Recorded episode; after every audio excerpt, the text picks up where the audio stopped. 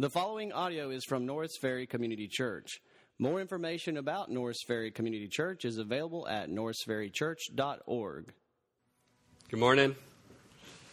My name is Kevin Willsie. I'm the new Minister of Discipleship and Operations here at Norris Ferry. Um, I started about four weeks ago, and so I'm excited excited to be here. Excited that Tracy has asked me to uh, to teach today, to to bring God's truth um, and share it with, with you guys. Um, just as Paul has brought it to the Ephesian church, um, I learned about it, and now I'm going to be able to, to share uh, what I've learned with you guys. And so I'm excited about that. Before I get started, um, if you will, please just go ahead and turn to Ephesians 4.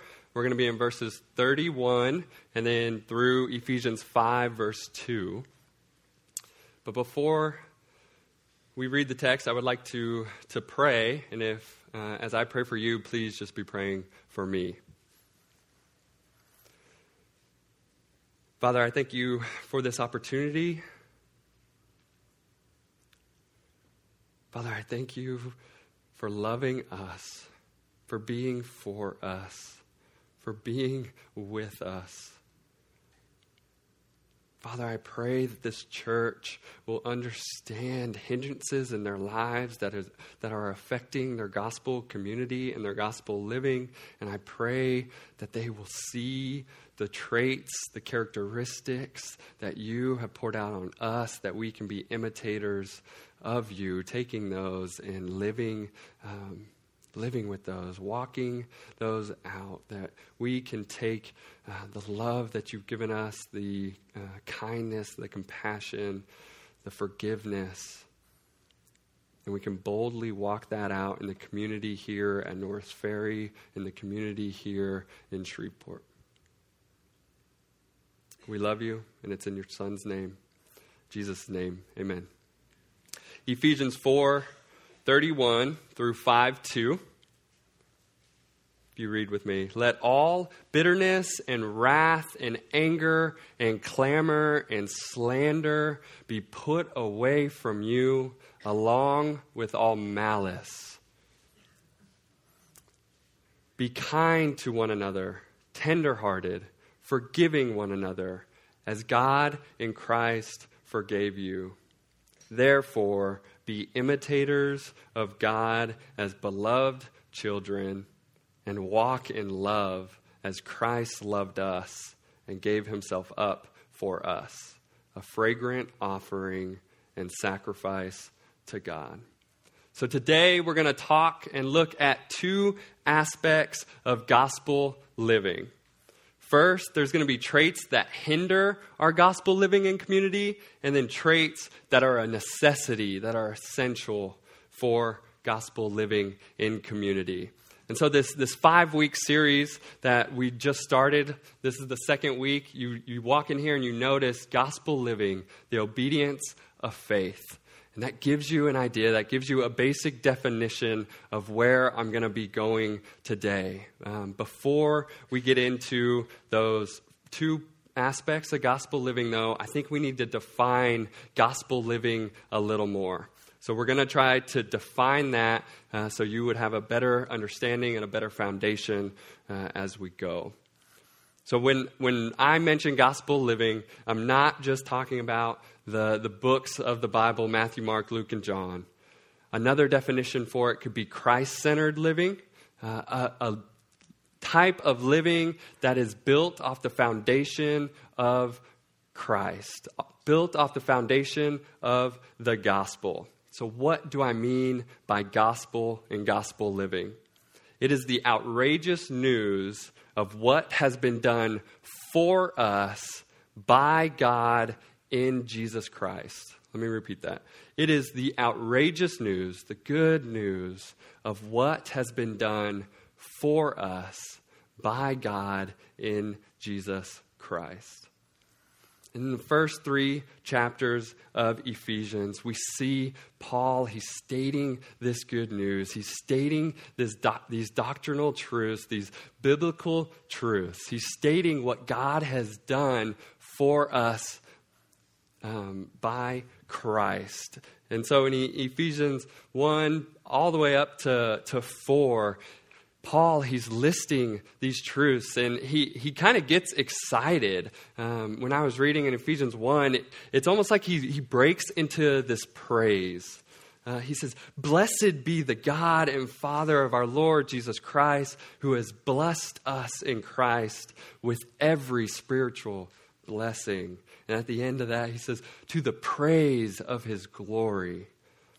So he breaks into this praise because he understands the good news of God's grace and what it means to the church in Ephesus, to Norris Ferry here in Shreveport, to you individually.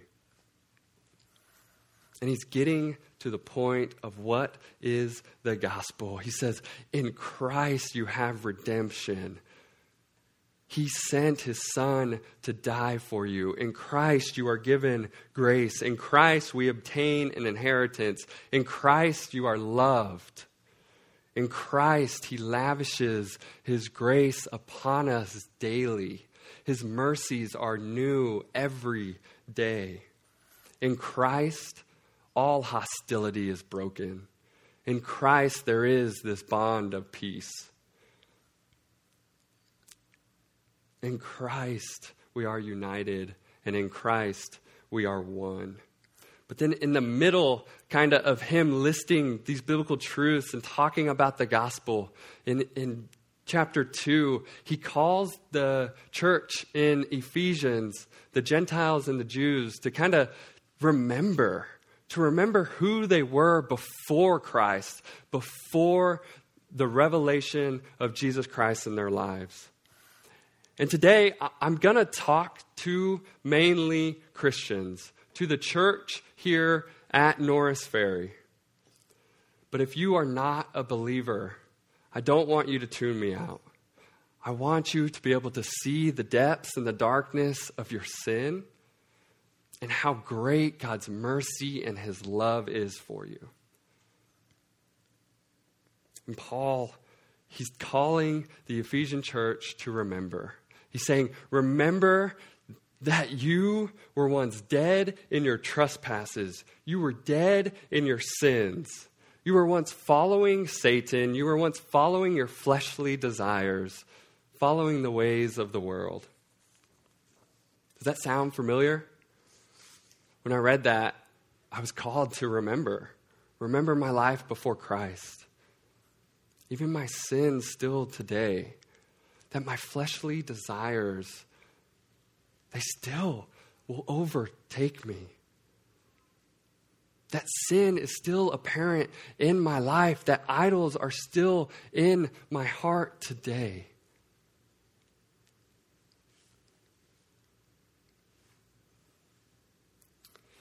But if you continue going on in chapter 2, in verse 4, Paul, he lists, he says two words two words that sum up these doctrinal truths, two words that give you a hope, give you a glimpse of God's grace. He says, but God.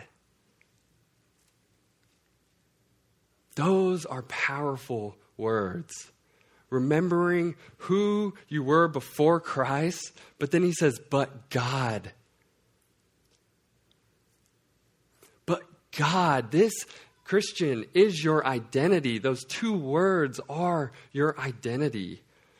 And Paul, he says, walk in a manner worthy of this. Walk in a relationship with God and Christ and walk out this relationship in your community and with others.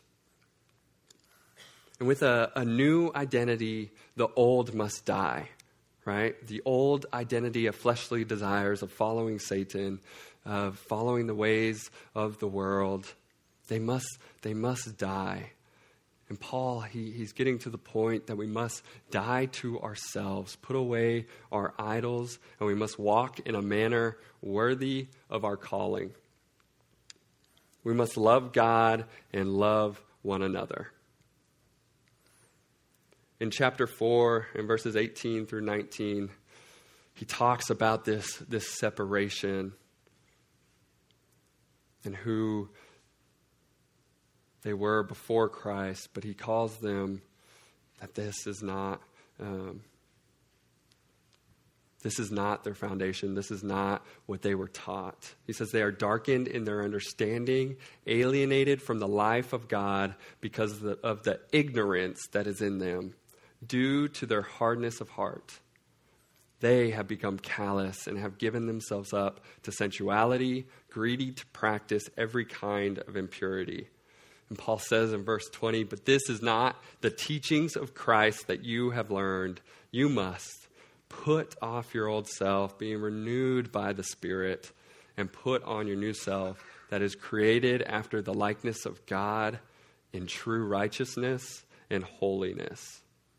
So, gospel living, Christ centered living, is understanding what God has done for you in Jesus Christ and your lives to be committed to your new identity in Christ. Let me repeat that. Gospel living is understanding what God has done for you in Jesus Christ and your lives to be committed to your new identity in Christ. We are to live this out in our communities. Throughout Ephesians, Paul, he clearly shows this. In chapter 2, 18, verse 18 through 22, he says, So then you are no longer strangers and aliens, but you are fellow citizens with the saints and members of the household of God, built on the foundation of the apostles and prophets. Christ Jesus himself being the cornerstone, in whom the whole structure, being joined together, grows into a holy temple in the Lord. We are fellow citizens, we are members, we are joined together. We are a dwelling place for God by the Spirit, but it's not just us individually, but us corporately as a church. We are a dwelling place for God.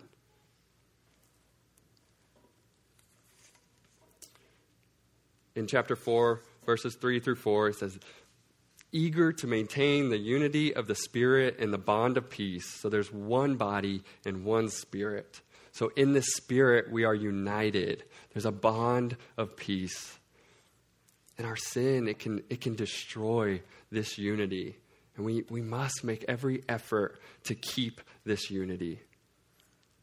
So, Norris Ferry, I'm talking to you. When I get into verse 31, I don't want sin to destroy this community, but I want us to make every effort to fight to keep this community a gospel centered community.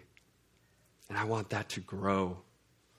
And I want that to go into Shreveport. So, in order to continue to understand what it looks like to live in our new identity, to live in the likeness of God, we must look at the hindrances that Paul says affect our gospel living. So, verse 31 let all bitterness and wrath and anger and clamor and slander be put away along with all malice. We must eliminate sinful traits that cause hindrances to gospel living. Paul, he gives the, the believers in Ephesus an idea of what this looks like. He starts this earlier in, in chapter 4, and he, he gives them a list of all the sins that we must put off, all the traits that are a part of our old identity. Um, and he comes to verse 31 and he kind of condenses it, he kind of summarizes this list. And he shows us how uh, we are not to act towards our brother and sister in Christ. And he's showing us that these are all traits that uh, sins that lead to destruction, destruction from relationships, destructions in destruction of our, our community. And so we must not only change our thinking or our behavior, but it starts with the heart.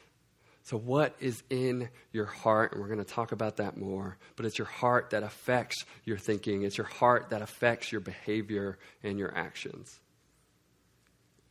Paul, he shares later um, in Ephesians that only this can be done, the only way that this can be done is because of Christ's work on the cross and the Spirit's work in us today. So in verse 31, Paul, he's saying, be aware of, put off, put away, get rid of, let it be removed from you, all of these things bitterness, wrath, anger, slander, clamor, malice. Put it all away. And the good news when we get to it is that Christ has taken that away from you already. There's victory. Christ has defeated the sin, the sins in your lives for you. Bitterness. Have you ever had that bitter taste in your mouth?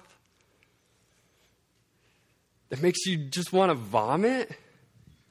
It, just that, that gross feeling, it doesn't make you feel good. And it, it even, when I taste something bitter, when I think about something that I've eaten that's gross, my attitude even kind of changes um, towards the people I'm around. Like, this is gross. And I kind of get angry with it because it's disgusting. Bitterness, this, this term here is refer, referring to a hard heartedness that, that harbors resentment. It's, it's being treated unfairly, keeping a record of wrongs. Your coworker, your friend, a person in your community group, they say something one week, and it kind of, you know, you take a step back, you think, that was hurtful. And you write it down you keep it in your memory. Next week, another action, maybe not even meant to hurt you, to harm you, but you write it down. You keep it in your memory. And this bitterness, it's there in your heart, and it, it has the ability to grow, to fester, and to affect your whole life and your actions and your behaviors and your thinking. Hebrews 12 15 See to it that no one fails to obtain the grace of God, that no root of bitterness springs up and causes trouble, and by it many become defiled. Bitterness, it causes trouble, it defiles. But it doesn't just cause trouble in you or defile you, but it causes trouble and it defiles your community and where you are, your relationships around you. It has the ability to grow and to destroy. And that's what Paul is getting at in these verses. He lists bitterness first, and you're going to see kind of the domino effect. And you're going to see bitterness just fall into wrath and anger. Bitterness, wrath, and anger fall into clamor and slander and malice.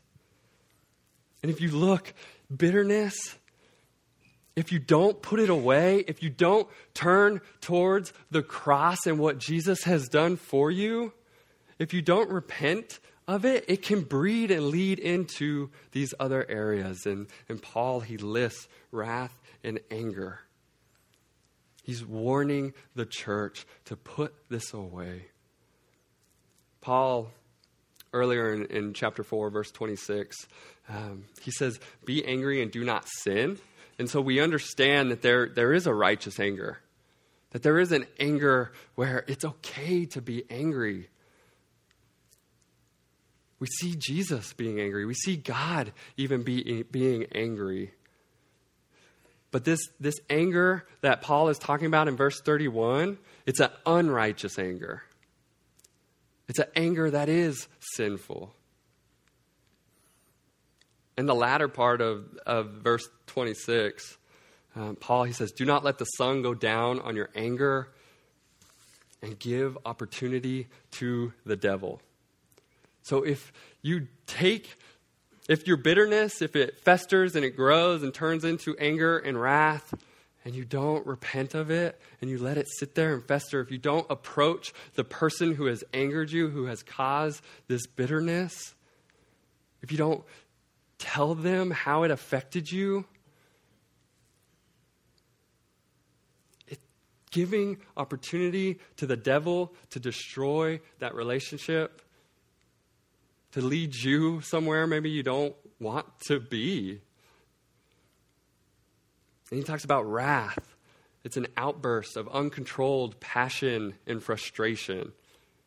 Who's been who's tried to show someone wrath before? You don't have to raise your hand, but I have.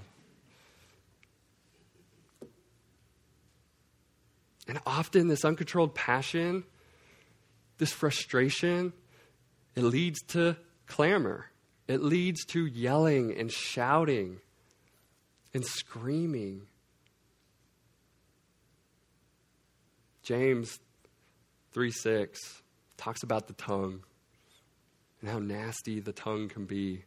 And the tongue is a fire a world of unrighteousness. The tongue is set among our members, staining the whole body, setting on fire the entire course of life, and set on fire by hell.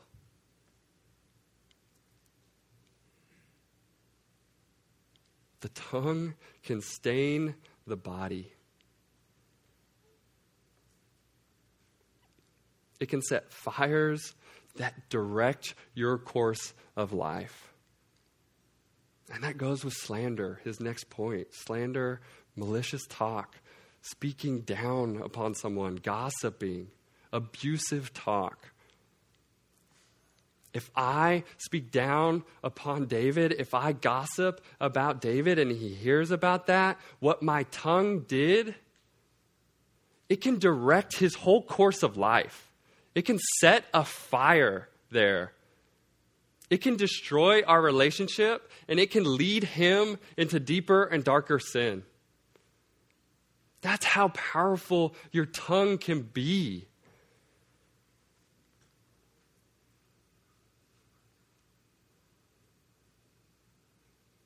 In verse 29, Paul, he says, Let no corrupting talk come out of your mouth, but only such as is good for building up? Are you building each other up, or is your tongue tearing each other down? I want you to think about the reason, the reason why and what is at the core of your heart, at the core of um, your heart when you act this way, when you gossip, when you slander, when you yell. What is at the core of your heart there?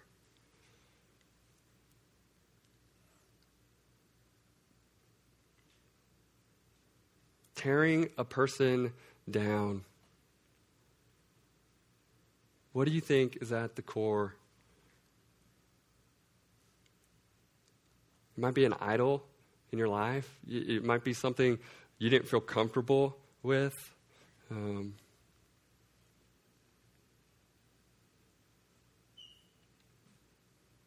And he talks about malice. He says, Do you desire to do evil?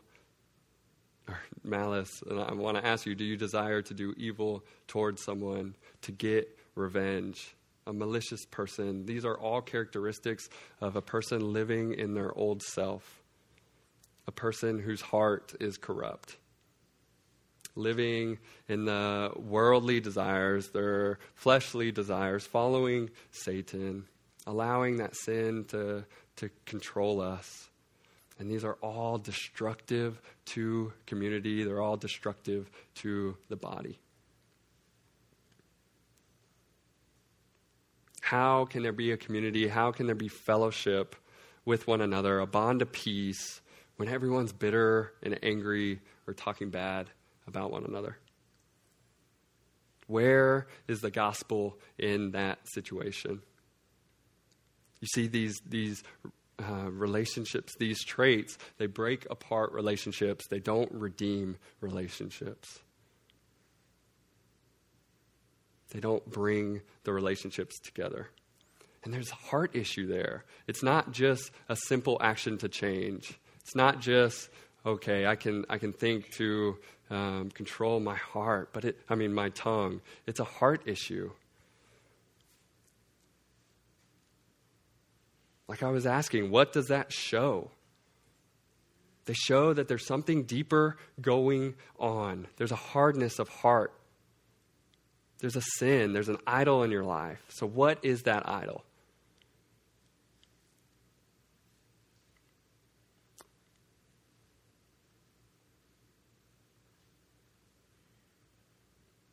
In your heart, you are always worshiping something. Um, one of my friends, he gave the analogy to this of a Care Bear. You know Care Bears?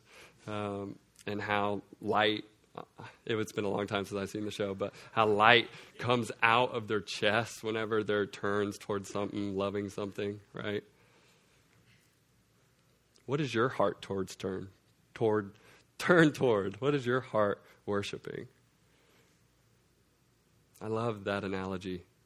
And, and when you're walking daily in your gospel living, where's your heart turned towards? What are you worshiping in these moments of being angry, gossiping? Are you worshiping yourself? Do you idolize yourself? Are you worshiping others? Maybe it's an object. Maybe it's money. Maybe it's food. What is it that you're worshiping? See, this has been very real for me. Um, this study has been very real for me. Um, just walking through verse 31, thinking about bitterness, thinking about anger and wrath and malice and slander and clamor. It's been very real. Um, around three years ago, my mom mentioned to my dad that she was leaving him and she wanted to start a new life and a new relationship. And so for many nights, I was with my dad, comforting him as he was in pain and suffering.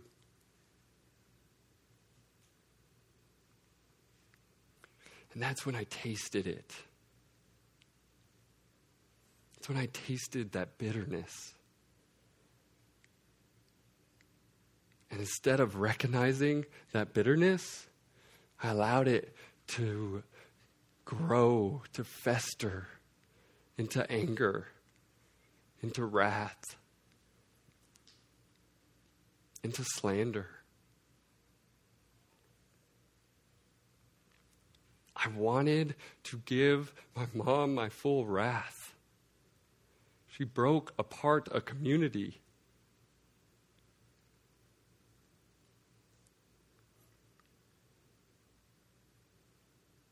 I remember pulling up to her, jumping out of the car, yelling at her, not giving her any time to say anything, and getting back in the car and driving away.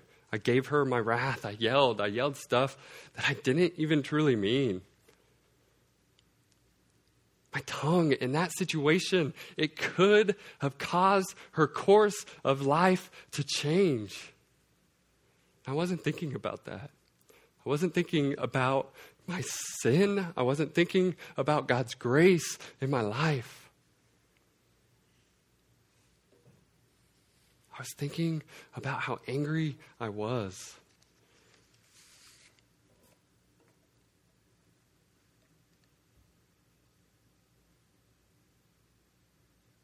And this, it didn't just start, stop there, but that bitterness and that, that anger, it bled and it led out to affect other relationships with individuals who, who maybe had been in the same situation.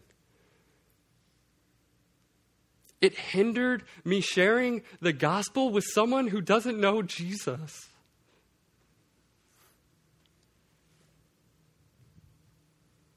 You see, it affected my life. It hindered me from showing grace and love to others that God so graciously showed me. My heart, it worshiped. It worshiped my image. It worshiped my image of my family. And I could tell people that my family was fine. They were great. There was nothing wrong with them. I'm not suffering. I'm fine. And then that happened, and the image was destroyed. So my idol, my sin. Maybe that bitterness was there from something else and it just it just grew even more from this. But it was revealed. So I want to ask you what is hindering your gospel living? What is an obstacle in your community? Who are you bitter towards? Who are you angry at? Your actions are not what only needs to be changed. It's deeper than your actions, it's in your heart. Paul, he commands the community, the believers here, not to live in the futility of their minds, not to live in their darkened understanding, like they're separated for God, but to put on their new identity, their new self that's created after the likeness of God. In true righteousness and holiness. He says, You know the truth, you know the foundation. This is your cornerstone. Live accordingly. Let's walk this out. And he goes into verse 2 and he's uh, verse 32 and he says, Be kind to one another, tenderhearted, forgiving one another as God in Christ has forgiven you. We must embrace these three traits that are essential for gospel living. And all of these traits are characteristics of God kindness, tenderheartedness, forgiving. Paul, he says, instead of being angry, instead of being bitter, he shows us the opposite. He says, This is God. These are his characteristics. Instead of be, speaking bad about one another, be kind be compassionate and tenderhearted, forgiving one another. And this is the foundational teaching of life together as believers in community. He desires for the believers to live the attributes that God has shown us out to one another. Taste and see that the Lord is good, as Psalm says. The Lord is good. His kindness his, his goodness, that is how he's defined. He is good, he is kind. It's the Lord's kindness that leads people to repentance. You just went through that study in Romans. Psalms 145 The Lord is good to all. He gave his son, his only son for my life. He is good. So, how can we be kind to one another it's by showing compassion. The next one, tenderheartedness. This word, it literally means healthy intestines. I, I caught, yeah, it was weird to me as well. But it's, it's basically meaning that it's, a, it's an internal feeling, a feeling from, from deep down in your gut to have compassion on someone. And this compassion is is, is merciful. These are other attributes of God. In Exodus, Exodus 34 6, I love this verse. The Lord, the Lord, a God merciful and gracious, slow to anger, and abounding in steadfast love and faithfulness. God is merciful, He's compassionate, He's gracious. See, these are opposites from being bitter and angry. Are you compassionate towards your brothers and sisters in Christ? Are you compassionate to one another in community group? Are you compassionate to those here, other believers in Norris Ferry Community Church? Do you desire to help them? Do you desire to, to see them succeed? Does the feeling of compassion come from deep down in your gut? Is your heart no longer hardened in that area? Is it softened by the Spirit and what God has done in your life? And he moves on and he says, forgiving one another. Forgiveness, it is not easy. I know that. It is not easy. It is extremely hard and it is costly. And it always costs someone something. Someone always has to pay the debt. And it usually costs you something, right? Forgiveness is costly. I had to take the debt, to take the sin that was done against my family and myself, and forgive my mom. It cost me. And often, often, I think you can forgive first without even feeling it right away. Paul, he says, forgiving one another. So it's a two sided street. If I do something bad against Ham, hopefully he's going to forgive me. If Ham does something bad against me, hopefully I'm going to forgive him. It goes both ways. And it's a, it's a daily thing, it's a daily task. Forgiveness doesn't stop, it has to continue, and it's hard.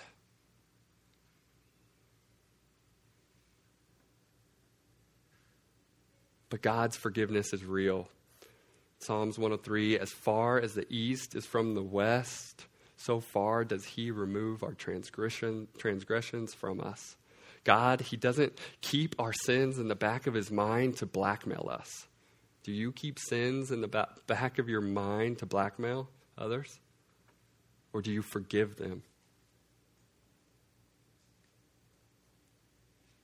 In Christ, we are righteous. In Christ, we are washed clean of those sins. Tim Keller, he shares that true forgiveness comes at a cost and is pursued intentionally within a community of believers. It has to be pursued. I mentioned at the beginning that we are united in Christ, that we are one, that we are a community. And our community is different because our community is united by Christ. And it consists solely in what Christ has done to all of us. So that's how we act towards one another. Keller, he also states that Christians in community are never to give up on one another, never to give up on a relationship, never write off another believer. We must never tire of forgiving and seeking to repair our relationships.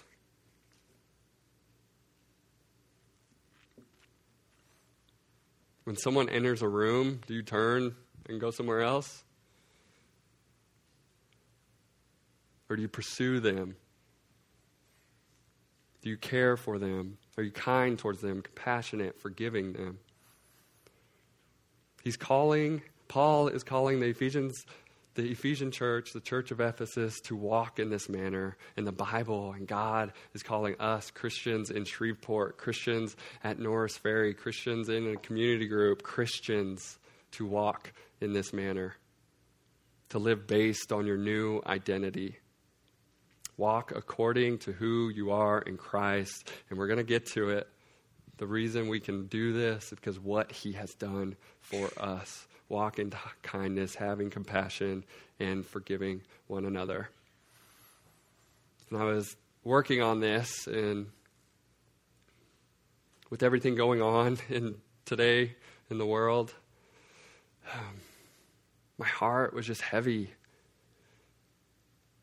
a video came out of um, it was like a clearer video of the 9-11 attack and i sat in the office back here i just watched it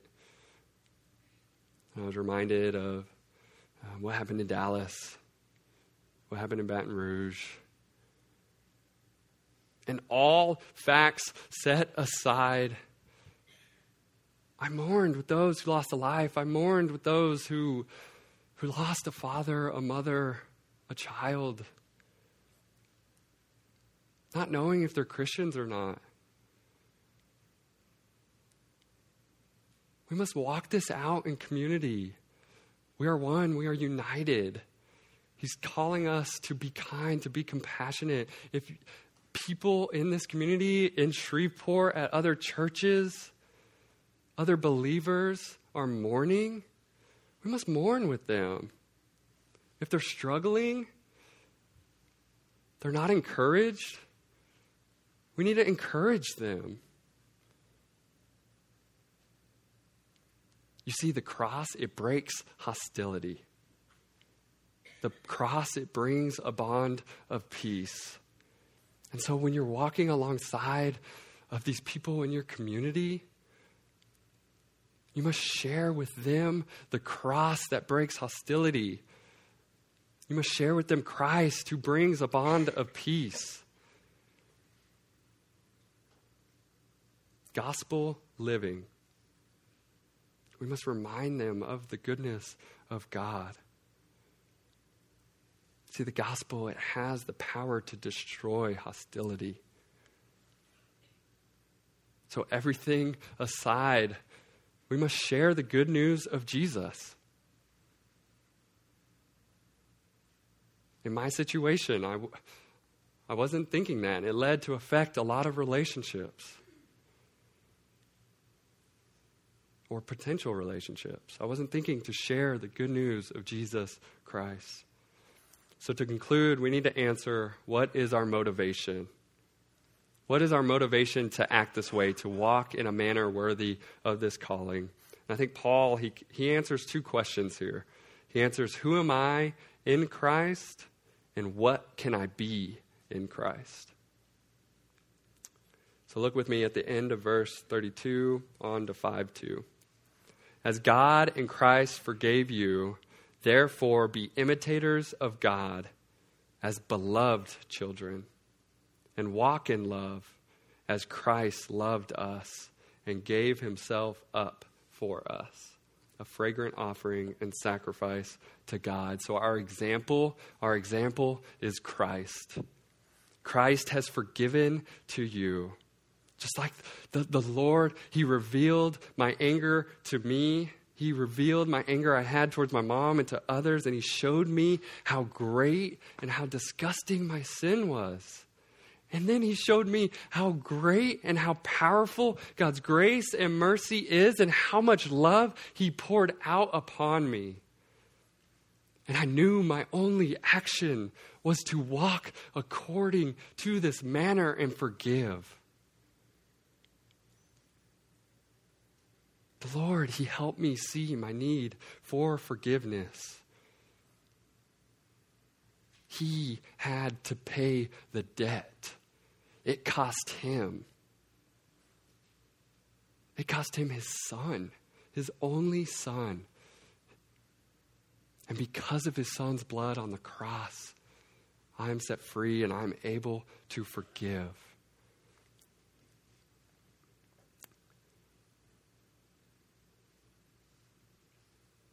That's the beauty of the gospel that Christ, He's forgiven us. And when I struggle, and I struggle daily with bitterness, and repent, Christ continues to forgive me because his blood was shed, and there's victory there. It's not just that his blood was shed, but he rose again, he defeated death. So I want to ask you if you're unaware of your own forgiveness, are you unaware of your own forgiveness? Is this the reason why you are not forgiving others? Christ is our example. And we see in these verses who we are in Christ. We are forgiven from all our sins, forgiven by God because Jesus on the cross, you are washed clean. You are no longer a slave to sin, but you are set free. You are not seen as bitter, as angry, as wrathful, as malicious, but you are seen as a beloved child, adopted into this family through Christ when your faith is put in Jesus, you attain God's inheritance. And your children called to imitate this Father, this loving and gracious Father. And you're loved. God, He loved you so much that He sacrificed for you. And we don't deserve this love, but yet He still loves us. And then the question, what can I be in Christ? You can be imitators of Christ because of what he has done. You can be kind because of his kindness. He has loved us. You can be compassionate because God, in his compassion, he created a plan for us to be with him for eternity. You can be forgiving because through Christ you are forgiven. You can be loving because God he showed he showed the ultimate love for us that while we were still sinners, he died. We must live this out, live this together as a family and community, each participating and showing the love of Christ to others in community. And as we reflect Christ and become more and more like Christ, we become these channels of grace to one another. So, our motivation is for our community, to our neighbor, to please God, and because God has showed us so much love and so much grace and so much mercy. So, I want to end with asking you maybe some tough questions, but some questions that, that have to be dealt with. Who do you need to forgive? before you leave this room? Is there someone in here that you need to approach, that you need to pursue? Who do you need to bring up to the front to talk to one of the pastors for help? Who do you need to reconcile with, to redeem a relationship? Who do you need to call on the phone after this service? Who do you need to take out to lunch, to pursue, to love? Because he is your brother or sister in Christ.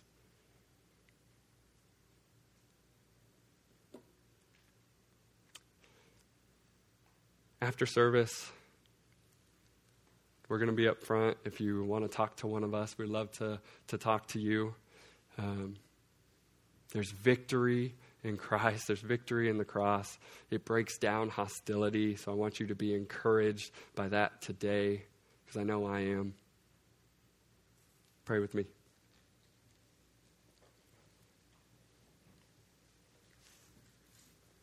Father, I thank you for who you make us in Christ. We are forgiven. We are beloved children. We are loved.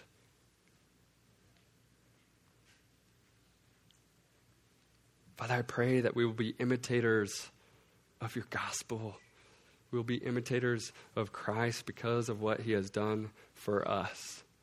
That we can be obedient to our faith, not just for our actions, but because it's a heart change, because your gospel and your spirit moves us to walk in that manner. Father, I pray that these beloved children will go and walk in love as you first loved us and you gave yourself up for us. Thank you for your Son, Jesus. It's in His name that I pray. Amen. Thank you for listening to audio from Norris Ferry Community Church located in Shreveport, Louisiana. Feel free to make copies of this message to give to others, but please do not charge for these copies or alter the content in any way without permission. For more information about Norris Ferry Community Church, please visit us online at norrisferrychurch.org.